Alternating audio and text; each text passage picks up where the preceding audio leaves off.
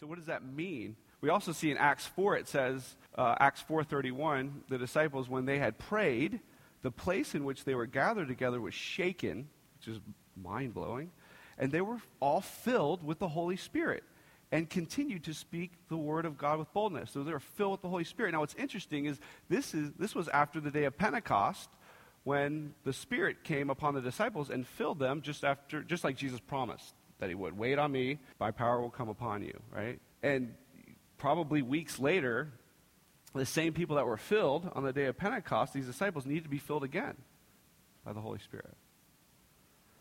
So what does it mean? The question we got to ask ourselves, what does it mean to be Spirit-filled as followers of Jesus? Because you can be a believer who's following Jesus and not be filled by the Spirit. And and to be clear here, when you come to know Jesus, you have the Spirit. But there seems to be a sense of an ongoing filling that God wants to keep empowering us with that we can be without. So what does it look like to be a believer who's filled by the Spirit? In the Old Testament, the the tabernacle and later on the temple is where God would meet with his people. So the nations, after the fall, did not have, it's not like everybody had access to God the way Israel had access to God. Through the tabernacle, through the temple, God would meet with his people. And though Israel was much closer to God than these other nations during the Old Testament time, because of the temple laws and stipulations, there was still a fair amount of separation between God and them. And God desired to get closer to his people. He desired to get closer to his people. And that's why Jesus came. When Jesus was here, he was the temple because that is where God to ch- chose to meet with humanity. It's through Jesus. And God, however, planned through Jesus to get even closer to us. Since Jesus died for our sins and rose from the dead, the Spirit has been sent to build us, his church, into God's temple where he meets us and he wants to meet with others through us. And churches, we see in the Bible, are to be communities of the Spirit where the very presence of God is demonstrated and people are able to meet and encounter God. It's insane. And the church corporately, like us together as we gather, we're the church corporate, and then individually is God's temple, God's dwelling place because of the power and presence of the Holy Spirit. Ephesians two, starting with verse eighteen, says it like this. For through him, through Jesus, we both have access in one Spirit to the Father. So the Father sent the Son, and through Jesus' work, his life, death on the cross, his resurrection, through Jesus, we have access to the Father because of the Spirit. We worship a triune God. Picking up with verse nineteen. So then, you are no longer strangers and aliens, but you are fellow citizens with the saints and members of the household of God, built on the foundation of the apostles and prophets, Christ Jesus himself being our cornerstone. Everything is based on him. Founded on him. There is no temple without Jesus. They're like there's no home without a foundation. There is no dwelling place where man can encounter God apart from Christ. He is the foundation. In whom, in Christ, the whole structure being joined together grows into a holy temple in the Lord.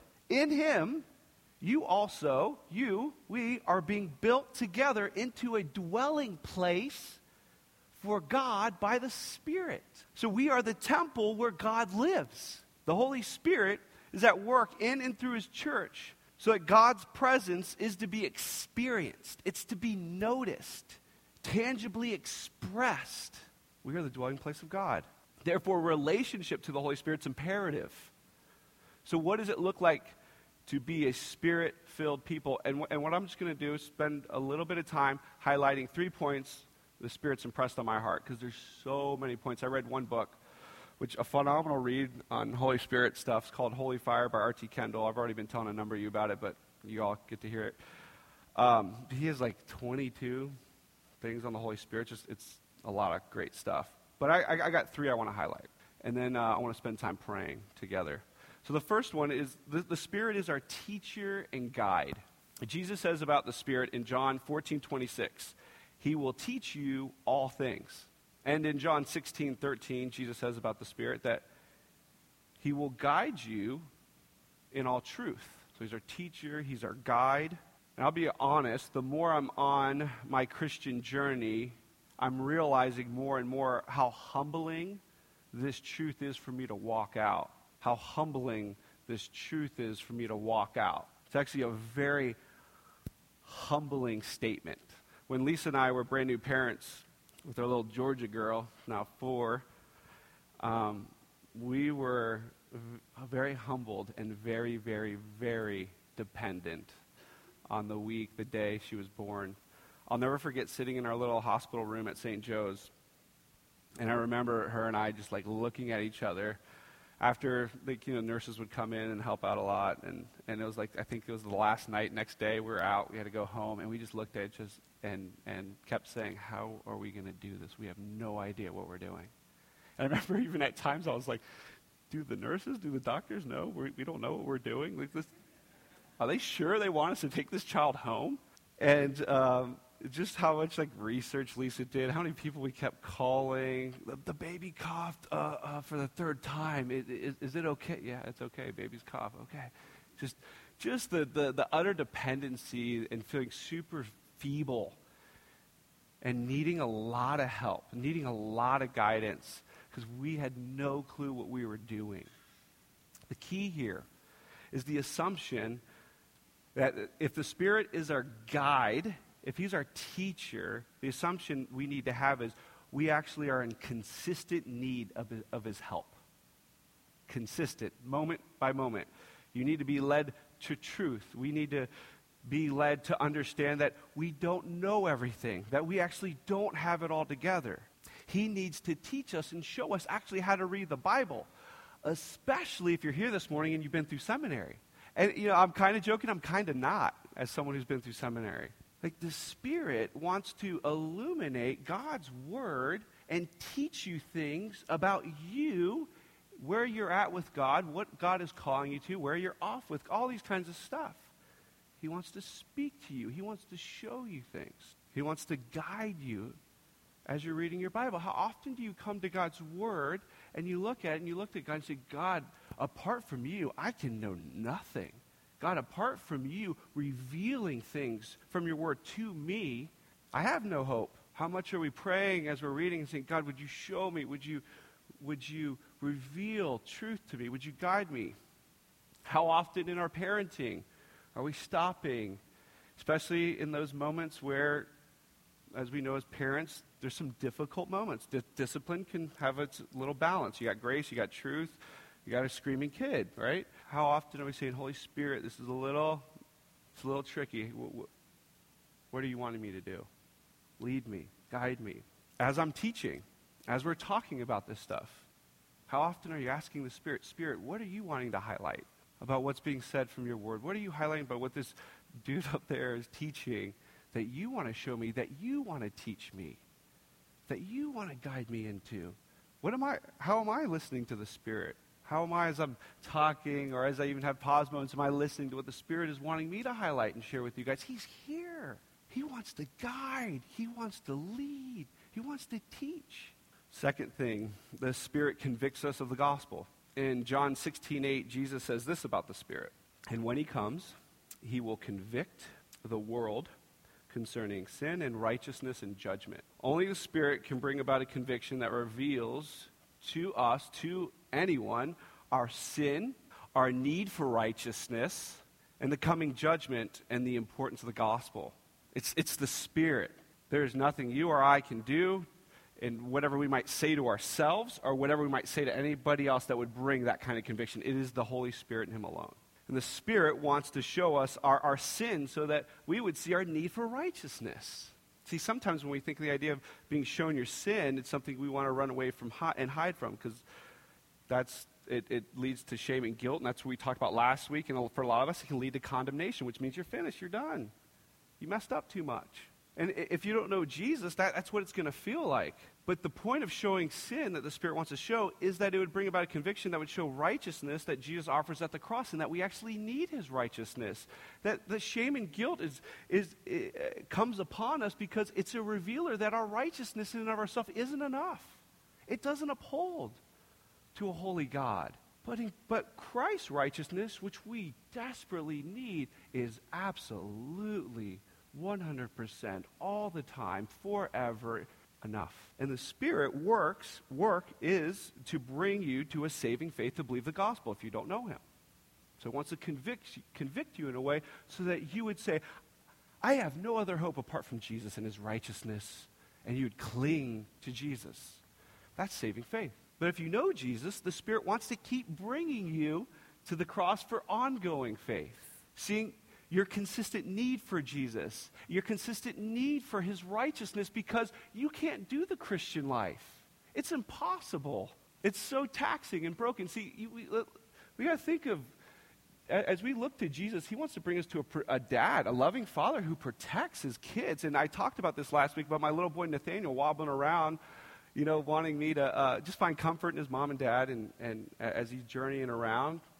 And, and in a lot of ways, there, the conviction that the Spirit wants to bring in light of the gospel is, is into, he wants to bring us into a safe place where you have God who is actually going to be honest about where you're off so you can enjoy his closeness and his presence, which we really, really long for. And the Spirit wants to bring that kind of conviction that leads to greater repentance, our greater uh, repentance that leads to greater faith in Jesus, where we stop getting so fixated on our performance or what others think about us, and we feel the liberty, which we all long for. I know you all would agree with this, to say, "I'm no longer. It's no longer about me. It's about Him," and you just enjoy Him more. That's where the Spirit wants to bring conviction that would lead to needing His righteousness, that leads to great freedom in Christ. Now, the last thing, the Spirit wants to convict us of the final day when God will make all wrongs right, and that judgment is indeed coming. Though it looks like today injustice wins, the day there will be a, but there will be a day where Jesus' work and its fruit will be revealed to the world. It will be fully revealed that there is a day coming where everything will be put under Jesus' feet, the Bible says. Satan is now condemned because of what Christ has done, but on the final day, he's going to be thrown into the lake of fire. Revelation twenty ten says that. He's done. Game over for him. And death and sin will be no more. We get to experience victory in it now, but there will be complete victory one day. The Spirit wants to sh- testify to that, but the Spirit also wants to convict us of the coming judgment.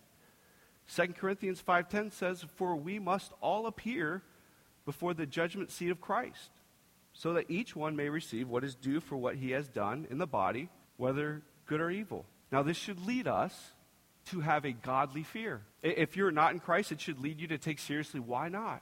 And it should lead me to tell you that this is truth, and, and, and that my desire more than anything for you is that you would entrust your whole life in Jesus right now. It compels me to do that. The Spirit convicts me to do that because there is a coming judgment. And if you're in Christ, to persuade others and care more about them to know Jesus than your own reputation. That's why Paul actually says, right after verse ten, what we just read, he says in verse eleven, "Therefore, knowing the fear of the Lord, we persuade others." Now, to be clear here, this isn't a persuasion that is motivated by fear as believers, right? Because God is the power, is the power to convict. God is the one who pursues with great love and great compassion. His steadfast love endures forever. But there is a day coming of judgment.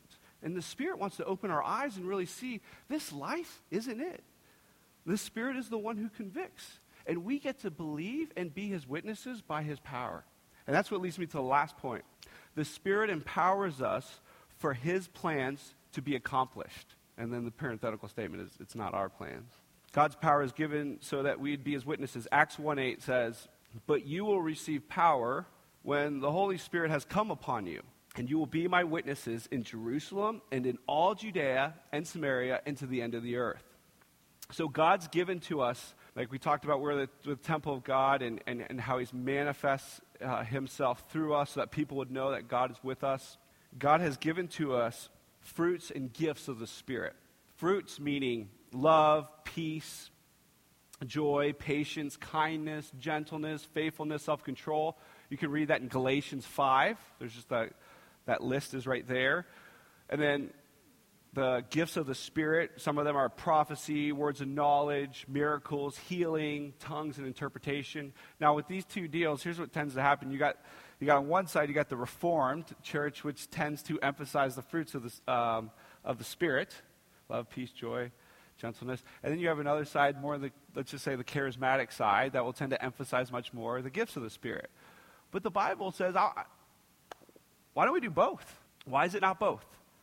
Paul says it well in First Corinthians fourteen. This actually just first popped out to me in, in this sort of way this morning. Uh, Paul says in First Corinthians fourteen, "Pursue love and earnestly desire the spiritual gifts. Because pursuing the gifts without love is will be clanging. What's the? I, I, it just slipped my mind. What's the? Yeah, noisy, clanging, clanging cymbals. Yeah, it's it's nothing. It's worthless. But does it mean we don't eagerly ask and desire the gifts? See, if we're rooted in love, man, we want more of Jesus. And what some of what Jesus wants to give us more of is himself. And some of what Jesus of himself is these gifts that glorify him and make him make him known. Builds up the body. It encourages one another. Why would we not want that? Those aren't. Those shouldn't be separated. But I, I but I say this is with these gifts and, and, and the fruits of the Spirit that he wants to produce in us is so that the world would know God is amongst us. That God's power and his witness go hand in hand. He pours himself out, filling us to make himself known to others. And the exciting thing about that is that we all get to play. I know I'm on stage here, and and I'll be honest, there's a part of me that I'm wondering if I'm supposed to be down here for now, and I don't know, just for just to give the picture, but we're all in this together. We all have gifts. I need, in, a, in an interdependent kind of way, I need Christ ultimately, but because we're in Christ, we need each other's gifts to be fanned into flame by the power of the Spirit, for encouragement, for spurring each other on, to glorify Christ, to, to witness to the good news of the gospel, to those who don't yet know him. We all get to play. We're all participants in what God wants to do in his plan to witness himself to those in this city by the power of his Spirit through his church. We're all in this together. He has poured out his Spirit so that you would be a part of his plan for his work. Now, the, what's hard about this, if we're honest, is God already has a plan for our life. And... Um, And the Spirit is wanting to empower us and fill us to walk out his plan and purpose. And sometimes, I, at least in my life, my plans and purpose, my ideas, my hopes, my dreams, my thought, my thoughts about what my circumstance should look like today and for the next five years, ten years. I'm pretty futuristic, like looking way down the road. Uh, should happen. And sometimes those aren't in line with what God's plan is for my life, or, or how it should look like. And the reason why it's important is the Spirit wants to fill us to walk out God's plan and God's purpose. And what I'm learning more and more is he wants to fill us to prepare for the suffering that's inevitable because we live in a fallen, broken world, and situations and expectations are always different than what we hoped or planned. And he wants to prepare us so that not that we would avoid it, but that we would be able to enter into it. And that we would be broken and weak in those moments. And then as Paul says, his power, God's, not Paul's power, God's power in Christ would be magnified through our broken weakness. Because it is the Spirit who's at work magnifying Christ in the midst of our brokenness and weakness. And what I mean by all this is, even when things are falling apart, the situation's not what we thought it would be. The Spirit is to fill us to handle what God has us going through. I mean, I mean, I, I, I don't know if that's new for you guys. It's it's it's new for me. I think I've heard it before, but it's new for me, if that makes sense. Like yesterday, me and Lisa were just processing and just all the stuff going on in our life and being able to sit there and say, well, God, would you fill us to handle this? God's in control. He knows where I'm at. And I think too often, we're trying to figure out a better plan than what God has. We try to avoid it, and we're wondering why we're not hearing from God, maybe. I, I've struggled with this, or we're not sensing his power. What is, what is this Christian stuff? I don't, I don't, yeah, I'm not feeling it. But God's trying to get our attention and say, well, maybe where he has you, he wants you to see that he's sufficient in and of himself, right where you're at. And he wants to fill you with power to handle with what you're handling. And and for whatever reasons, I don't know, there's always different facets. He's going to glorify himself through that. You're going to learn to enjoy his presence more. Someone, people are going to see and say, wow, what what is it? What is the hope that you have in you? Those are the kind of things the Bible tends to highlight about how he glorifies himself through his people or, or weakness. But his power wants to be a witness to the world, but it just might come about in different ways than we expect. And so I want to I want to stop there and just say it, it, it's important that we know the Spirit's presence in our life and in the life of our church family, because as he wants to walk this stuff out in us, we have to remember the Spirit is a person. And being acquainted with him is very important, because we see in the Bible too, the Spirit can be grieved. The Spirit can be quenched. He's so sensitive. Harboring bitterness towards a brother or sister, anger. We might overlook it and be like, ah, I'm good. But the Spirit is grieved over that stuff. He doesn't want to look over that, us to look over that. Or we can quench him when we're missing out on this great opportunity and realization, man, he's poured himself out. He is with us. There's gifts. He wants to fan the flame. How we can quench him by just overlooking and saying, oh, it's not that big of a deal. So this is really important. So for this week, if we walk this out, this week, if you're a parent, and it, it would look like for you to walk this out, for you saying, Spirit, empower me to be a witness of your good news to my kids this week. What if we did that? Take some time. Spirit, would you prepare me to be a witness of your grace and love to my child this week? Or going to the Spirit when, like I said, wrestling with a difficult parenting scenario. Spirit, what does it look like? Because maybe sometimes the Spirit wants you to hold back on your regular discipline routine and just show grace. This week at your workplace, it would look like this. Spirit, give me power to serve others well, because I'm ultimately serving you, Jesus. Maybe you're tired and you're like, why am I going into work? This week, cry out to him. Say, Spirit, would you fill me with your presence? Would you enable me to work onto you? Would you enable me to see the things of you and my co-workers? Because he's at your workplace. This week, in regards to your friends or those in your M C, you could, uh, Spirit, would you make me bold for Jesus? Would you provide opportunities? I, I wonder if every morning we would just ask the Spirit, would you provide me opportunities to share Jesus with others? Or in a D N A or M C meeting this week, what would it look like for you to go in there and ask him to lead you to share maybe a word of encouragement to a brother and sister in your D N A or in your missional community? Or maybe you're feeling a lot of burden and a lot of weight and brokenness in your communities. This week, walking this out should look like this. Let's just say you got two people in your D N A. They're just, they're not doing well.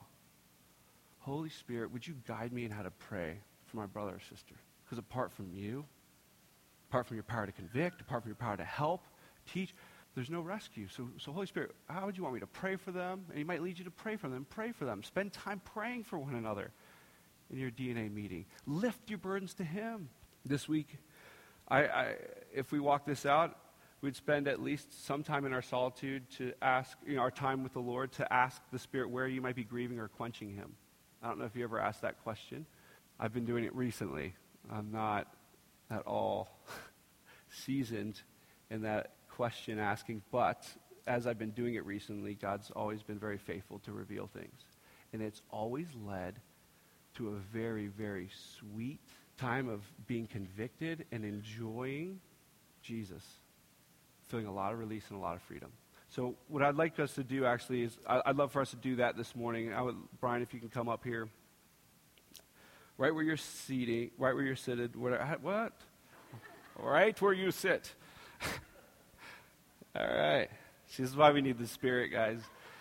Well, actually, there is an important point to make there. Because he is our teacher and our guide, It. I, I just want to encourage you guys, whatever songs you hear, whatever teacher you hear teaching, um, the Spirit, you, you get to always, you should, ought to always test it.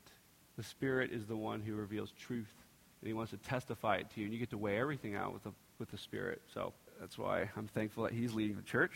He's guiding all of us. So let's do this. I want you to ask God where...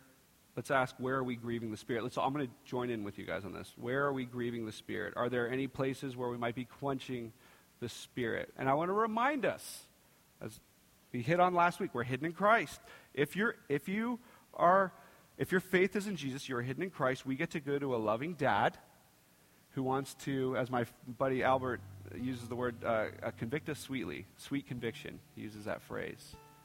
And so so we get to go to our loving dad right now, hop on his lap, if you will, and uh, ask him, where where might I be grieving you or quenching you, Holy Spirit? So let's do that. Holy Spirit, would you come right now and minister to us? Thank you. We might be grieving. We might be grieving or quenching the Spirit. Um, just feel led to ask if, if there's anyone here that wants to share any of that with the rest of us. Um And uh, and and yeah, just, just highlight where the Spirit might be highlighting in your heart right now. There's an area where He wants to make you aware that there's grievance here.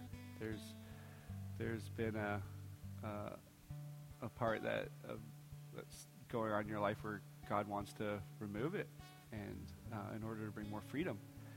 Um, and and the reason why I asked to see if anybody wants to share besides Spirit telling me to do that right now. I think um, also is uh, it it can be, I think, encouraging for some of us that might still be trying to figure out what that looks like. And so and so, anyways, if as you feel led by the Spirit, I'd love for you to share if that's you. You just go ahead and raise your hand, and I'll call upon you. Mm-hmm. Thank you so much, sister, for sharing. So our sister just shared there's some strained relationships with family, and feels like Spirit just let her know she's maybe shut that down, and He wants you to maybe not do that and, and move forward with Him as to what next. So can I pray for you? So Father, I thank You for my sister, and uh, thank You for Your Spirit just revealing truth, um, because we all long to um, follow in Your ways. And so I, I pray that You would help my sister know what that next step looks like. Thank You for, it's evident that You're already at work in her.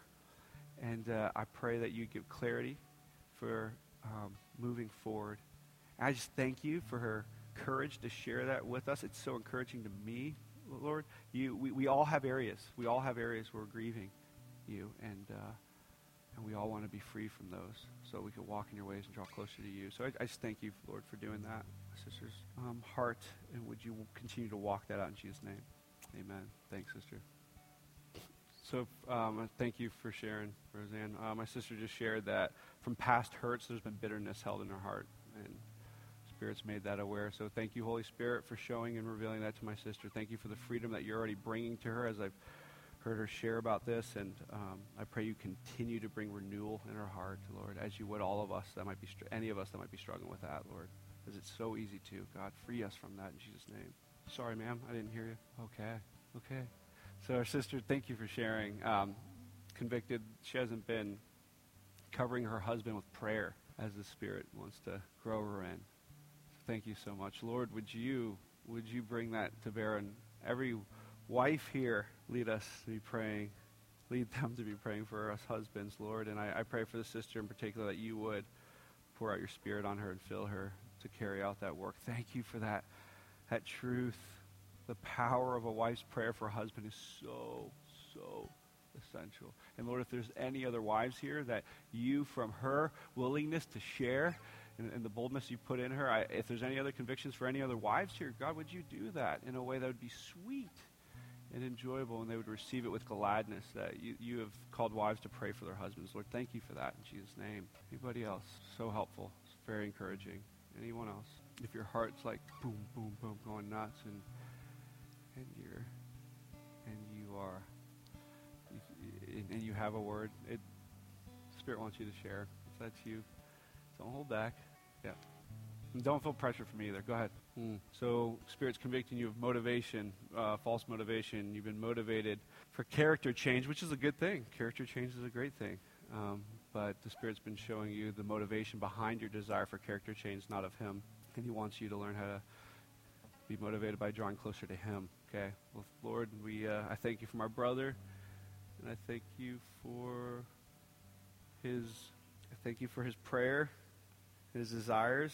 It's clearly Your grace, and uh, I pray that You would increase those in us as well. Amen.